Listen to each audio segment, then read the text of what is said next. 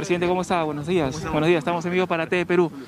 Presidente, importante cuál es el compromiso del gobierno para con las autoridades de la eh, zona de las macroregiones, ¿no? Por ejemplo, aquí en Hilo estamos viendo el terminal portuario, que sin duda es uno de los pilares para reactivar la economía. En medio de la pandemia será importante sin duda culminar estas obras de rehabilitación. Sí, bueno, gracias. Este, felicitar a las, personas responsables de, estas importantes obras.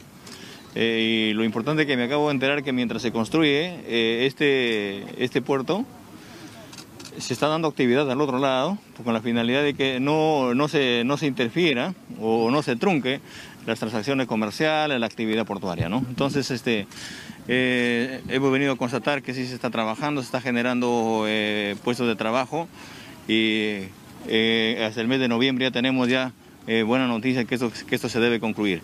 Y en el marco de del segundo Congreso binacional, perdón, este macro regional, con presencia también de autoridades y, compañeros y hermanos trabajadores de, la hermana República de Bolivia, y qué bien que se tenga estos enlaces. Esperamos de que la Macro Norte también haga lo propio, ¿no? Eh, la Macro Oriente también, creemos importante de que es, muy, muy importante impulsar el desarrollo eh, fronterizo, ¿no?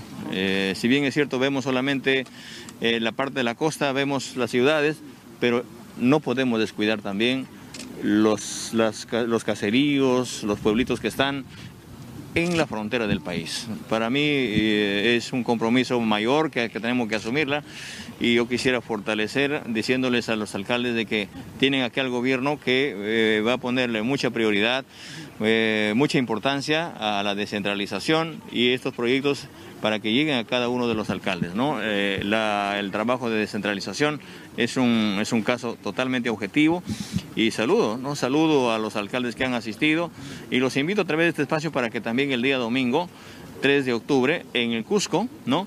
vamos a hacer el lanzamiento oficial de la segunda reforma agraria que eh, estemos ya objetivamente, claramente del lado de nuestros hermanos agricultores. A propósito de este tema, presidente, de la segunda reforma agraria, ¿qué lo va a diferenciar de la primera que ocurrió en 1969 y en donde eh, para muchos, eh, gente que recibió los terrenos no supo qué hacer.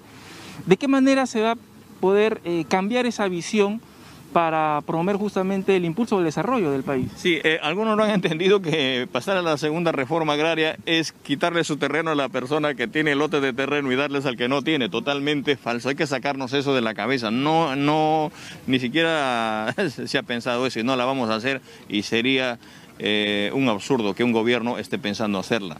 Entonces, primero, descartados esas cosas. Lo que pasa es que en la segunda reforma agraria vamos a impulsar lo que se quedó pendiente en la primera, donde se le dio la oportunidad, se le dio su lote de terreno a quien la corresponde, ¿no? que la tierra sea dueño el quien la trabaja, el quien la necesita.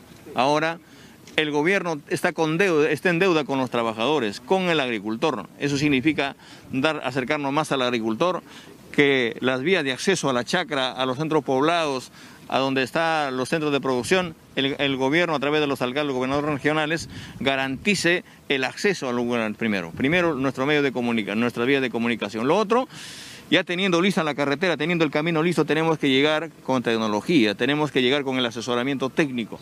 Vamos a convocar a los, a los, ingenieros este, agrónomos para que nos acerquemos y hagamos una red simultánea a nivel nacional con todos los agricultores para que lleguen impulsando, por ejemplo, las semillas, para que sus productos el gobierno mismo las compre y las distribuya en las escuelas, a los comedores populares, ¿no? Eh, impulsemos la industrialización de estos productos. Eso es lo que queremos que nuestros hermanos agricultores sientan verdaderamente que existe un gobierno, que existe que el Estado se preocupa por ellos. Impulsar la rotación de cultivos, ¿no? la, cosecha, la cosecha de agua, ¿no? y en la costa también, ¿por qué no impulsar a través de ellos, por ejemplo, ya en, coordinación con, la, con, las, ah, con los gobernadores regionales, este impulso de formar las presas que hace falta recoger el agua de los ríos que vienen a desembocar al mar. de mi parte yo los agradezco muchísimo. Presidente, una última consulta. Usted ayer eh, mencionó que iba a respetar a las empresas privadas y sin duda eh, dijo que nada se debe hacer de una manera acelerada o brusca. ¿Se ratifica ello? Porque muchos lo han tomado a propósito de las declaraciones del señor Bellido respecto al yacimiento de Camisea. yo, los, yo, lo llamo, yo los pido a, las empresas privadas tranquilidad. Las cosas que pasan por nosotros no pasan por otras personas, por uno, por segundos o terceros, ¿no? Y en ese marco creo que hemos, lo hemos dicho siempre, ¿no? Llamarles a la cordura. Eh, tenemos una concepción más clara de lo que es la empresa privada luego que hemos salido al exterior y hemos visto muchos compromisos este, por parte de la empresa privada. Hay muchos empresarios que hemos ya tomado la palabra, les hemos tomado la palabra a ellos de venir al Perú e invertirla y háganlo, ¿no? Con la tranquilidad del caso.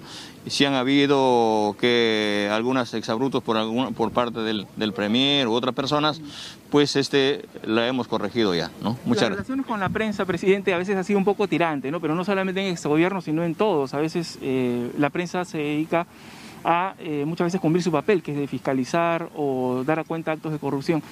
Eh, pero no se puede dudar que forma parte también de un gobierno democrático. ¿Cuál es la reflexión respecto a este día a propósito del Día del Periodista? Bueno, eh, reiterar mi, reconocimiento a, los periodistas. Yo entiendo de que es una labor también sacrificada, muy sacrificada.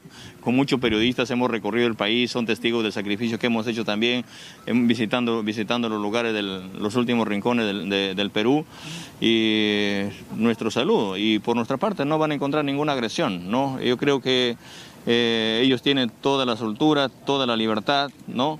de manifestar, pero eh, si hay que eh, coordinar, hay que, hay que trabajarla, hagámoslo también en el marco del diálogo. ¿no? Muchas gracias. Bien.